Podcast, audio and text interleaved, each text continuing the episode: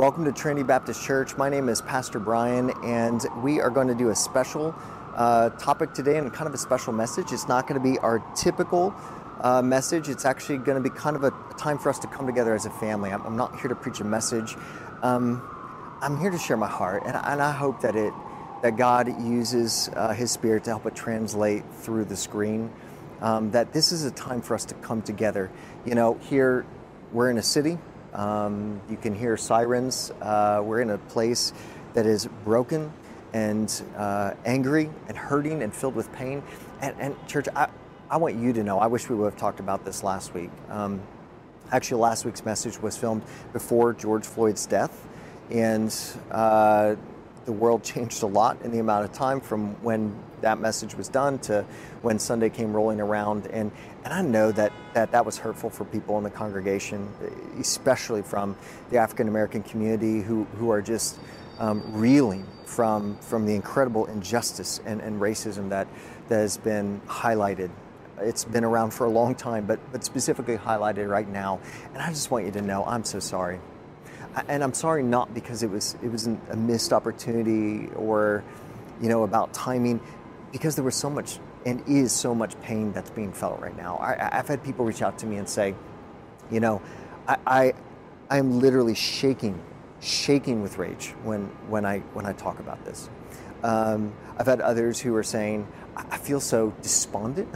I feel hopeless that that it's not going to change. You know, other people saying, I wish I knew that my church family, particularly my white brothers and sisters in Christ, were, were supportive and that, that they see me and that, um, that the body of Christ is coming around each other to, to serve and care for each other and to fight for each other. And, you know, church, this is, this is a time of, of mourning. This is a time uh, to, to be feeling this incredible amount of of just concern and anger to go, this is so against the heart of God, right? We should be crying out for justice and saying, this is so against the heart of God, and it's it's not even just a, a, personal opinion. It's not just a cultural battle, right? This is this is a spiritual battle. This is a spiritual conversation, right? Because it stems from our hearts and the sin, the selfishness, the, the desire to, to step up, even if that means I'm doing it off of someone else's back, or that I'm complacent with the system that I may not be building it, but you know what? Like a people mover at an airport, I'm still moving forward because of that system, right?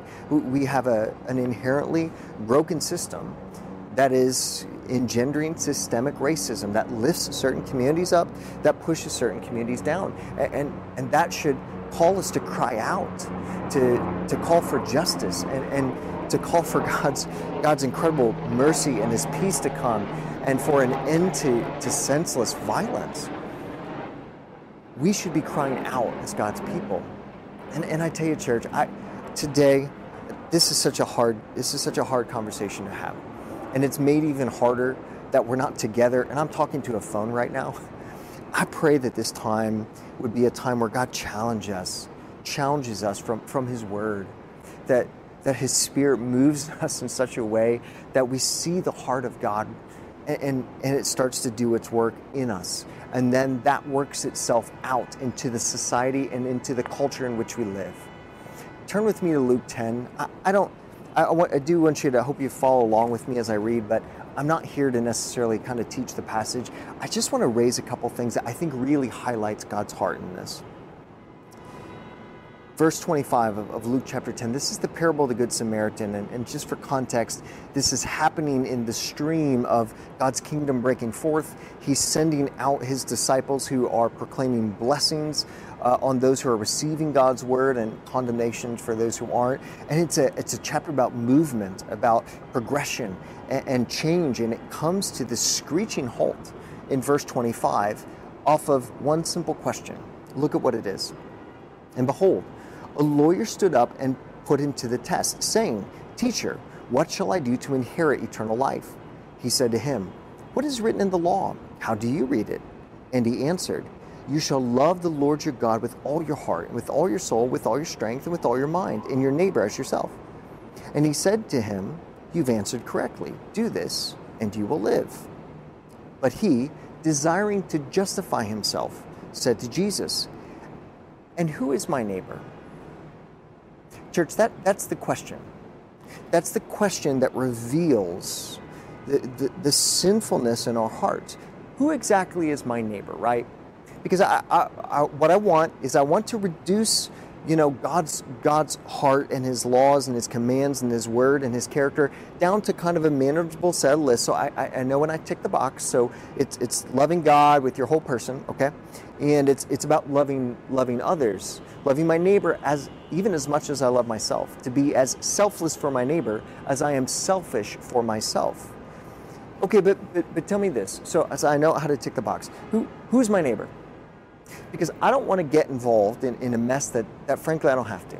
I don't want to pay a cost that that really I don't need to. So if you could just kind of mark out who kind of my tribe is, and and then I can I can do my duty with them, and then when I'm done, I'm done, right?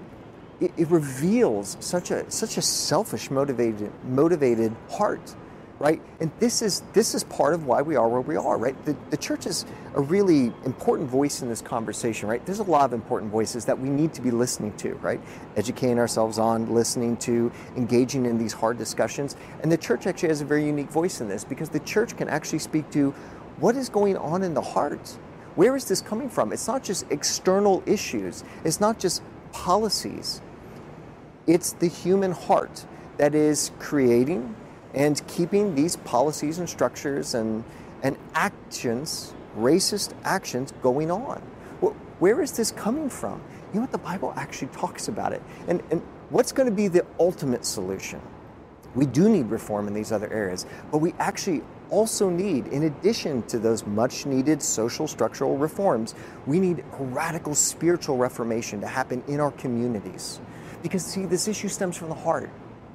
And, and here's a person who's saying, okay, what, what do I need to do? Give, give me the, I want the bare minimum of what, what am I actually responsible for? I don't want to step into somebody's mess unless I absolutely have to. That is the problem. The selfish view that that here I am, the center of the universe, and, and everybody out there are other. And so I need to know who, who is my neighbor out there so I know what I need to do for that person so that I can basically tick the tick my own box, right? Inherently selfish, self-serving ideal. And that's actually how the human heart is wired.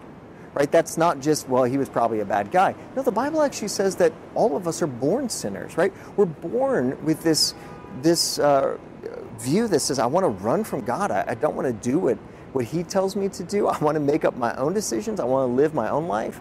And it's my opinion that matters not somebody else's, particularly not God's. What does Jesus say about this? He actually entertains the question, but he does it with the story, and it's got a really surprise twist at the end. Look at verse 30. Jesus replied, A man was going down from Jerusalem to Jericho, and he fell among robbers, who stripped him and beat him and departed, leaving him half dead. Now, by chance, a priest was going down the road, and when he saw him, he passed by on the other side. So likewise, a Levite, when he came to the place, saw him, passed by on the other side. But a Samaritan, as he journeyed, came to where he was, and when he saw him, he had compassion. He had compassion. And he went to him and bound up his wounds, pouring on oil and wine. Then he set him on his own animal and brought him to an inn and took care of him. And the next day he took out two denarii and gave them to the innkeeper, saying, Take care of him, and whatever more you spend, I will repay you when I come back. Jesus tells this story, and it, and it, it blows all the categories up, right? Because if you would think for, for the listeners, the, the, the Jewish religious elite, right? Who would be the hero, the natural hero in the story? Well, clearly you would think it would be the priest and the Levite, both who have specific roles and functions in the community to help people connect with God and to learn about God. Wouldn't those be the ones who, who are most likely to, to be loving? And yet, what did they do? Right? They, they saw what was happening a person who was stripped, who was beaten, who was bloodied, who was left for dead by robbers. And instead of going to help, they actually just moved their animals around because they're basically going, I don't want to get into that. That's not my problem. That's not my mess. That's not my neighbor. Okay, that's not my issue. And they have this incredibly selfish perspective. right? And, and whether it was out of anger because they didn't like the person, whether it was because they were saying they're going, I, I, wonder maybe he was flaunting his, his goods and that's why he got robbed, or maybe it was a local, you know, sort of a, a tiff and I don't want to get involved in that. And, they're rationalizing, you know, what else could it have been? Or even if it's just indifference and going, yeah, I mean, blessings on you, but I'm going to ride by because it's not my deal. I don't want to step in that mess. Whatever it was, frankly, it doesn't matter. The result was the same. He walks on by. He rides around and continues on and says, Not my deal, not my neighbor. Because who is my neighbor, right? I need to know that. And here's the Samaritan, the one who is so looked down upon in the culture. It, it was definitely one of the racist attitudes in Jesus' day to look down on Samaritans uh, as the Jewish people saw them as very much less than. And so Jesus picks in this category erupting uh, choice to pick a Samaritan to be the hero of the story. It wasn't the priest, it wasn't the Levite, it was the Samaritan who, at great personal cost, using oil and wine, those are expensive, okay, to, to heal, to bind up, to put, put the person on, on his animal. So, what does that mean for him? Guess what? He's walking, blows up his time, blows up his schedule. I doubt he was walking around going, How can I be a, a friendly neighborhood Samaritan, right? And yet he goes to this extravagant length pays for the guy's stay, at, uh, for someone to care for him, for him to rest and recover, and then leaves an open ended check and goes, hey, whatever else is needed to be done, I'm good for it. I am going to pay. Why? Because he had compassion. And see, th- this, is, this is the heart of what's going on here, right? When someone sees someone else in need and, and they just dehumanize them, they've got no empathy for them, and they go, hey, that's not my neighbor. Because, hey, you know, who is my neighbor?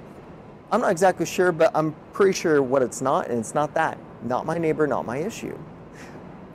But the Samaritan had a compassion that, that drove him to say, at cost to myself and no benefit to myself, I am going to care for this person. Why? Because they're a broken and bloodied individual. It's someone who is in need, and I have the ability to do something about it. So, guess what? I'm going to act. I'm going to take action. That compassion drove action. Where did that compassion come from? Now, look at how Jesus kind of kind of brings this back around. Verse 36. Which of these three do you think proved to be a neighbor to the man who fell among the robbers?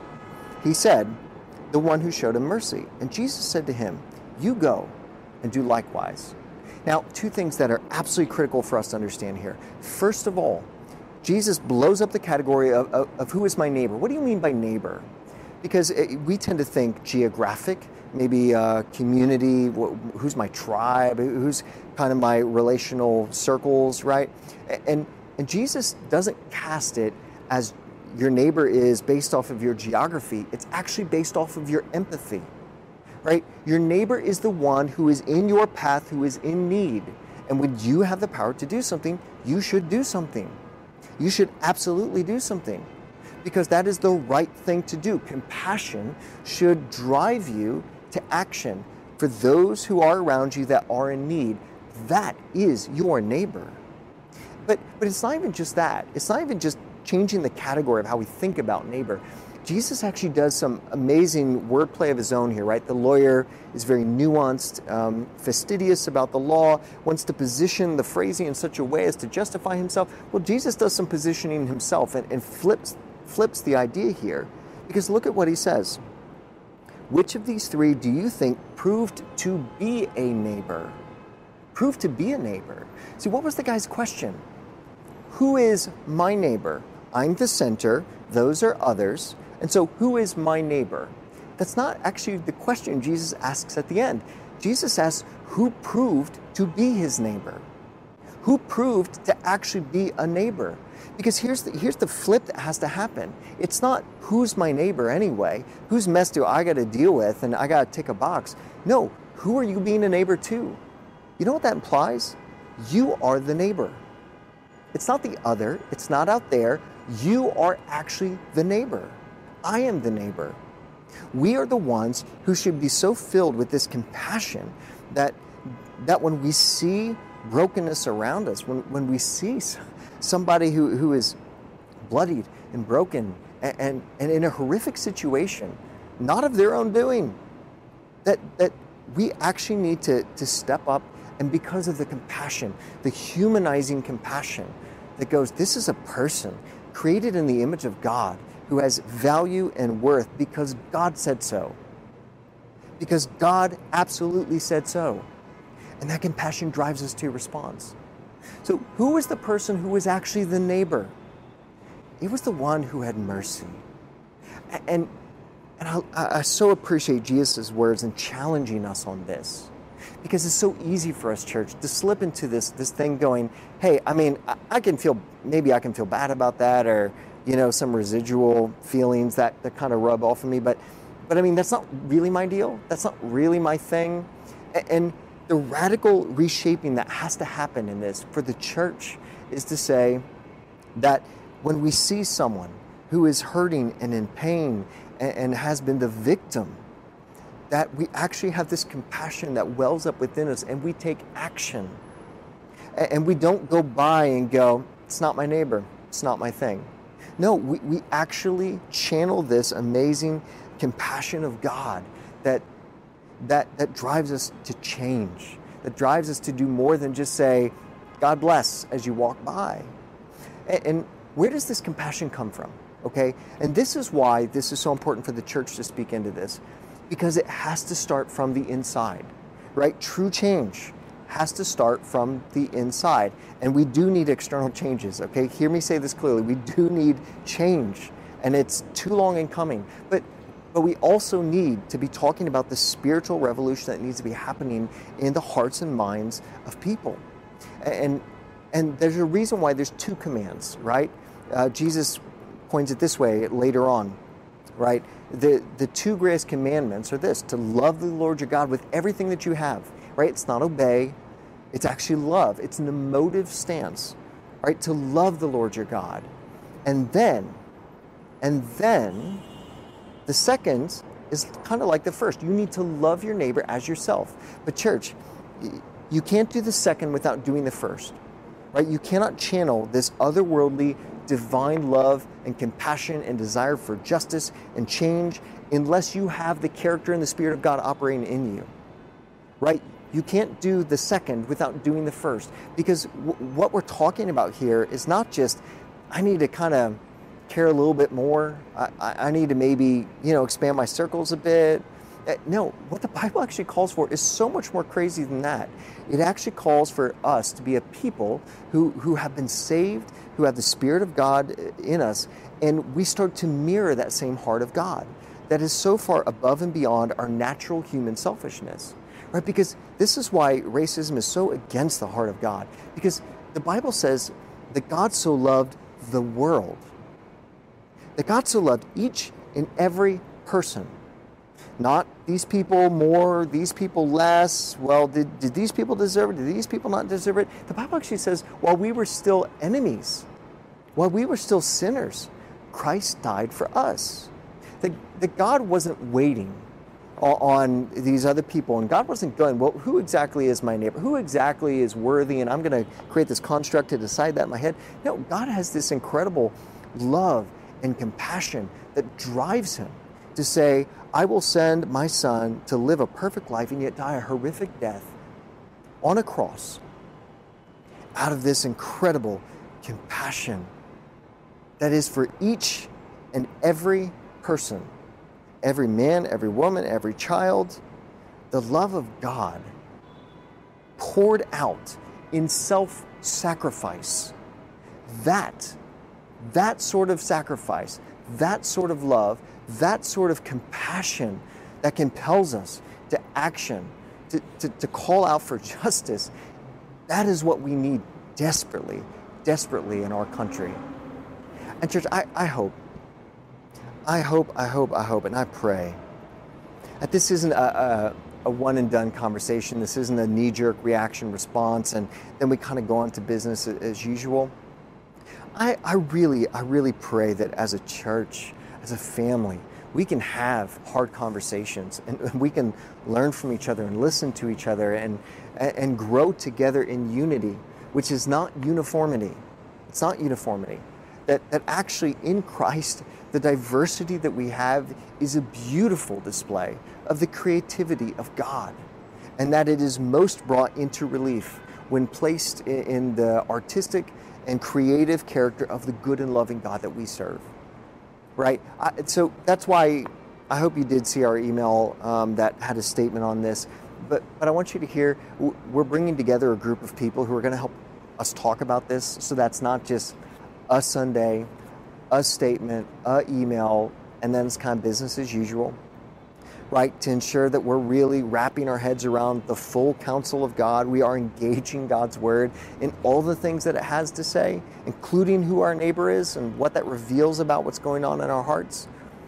If, if you're interested in being a part of that, to, to think through and suggest ways that as a congregation, we can continue to press into this and to say we want to be a people who display a radical, radical change to how this world natively operates because the love of God creates a, a compassion in our hearts that drives us to care for those who are in need, to care for those who have been left broken and beaten on the side of the road. May it be true of us. I, I want to invite you, we're going to go into a, a worship time. Um, I want to invite you that that you would be open to letting the Spirit of God work. And, and whether that means that you need to sit back and just listen and go, God, what, what do I need to hear right now? Whether that means that you need to come in repentance and, and go, God, would you reveal where I'm standing back and going, that's not my neighbor? Uh, whether that's calling out for, for justice in our city, uh, would you respond as the Spirit of God is leading, as we as we listen to, to these songs and to these words, would you pray? Would you repent? Would you meditate? Would you take action? And may the heart of God operate in us in such a way that it spills out all over this city and, and, and all over those that we come into contact with. May it be true of us, church. Let's take time to reflect and to ask God to change us so that we can be a part of the greater change that He's bringing about in this world.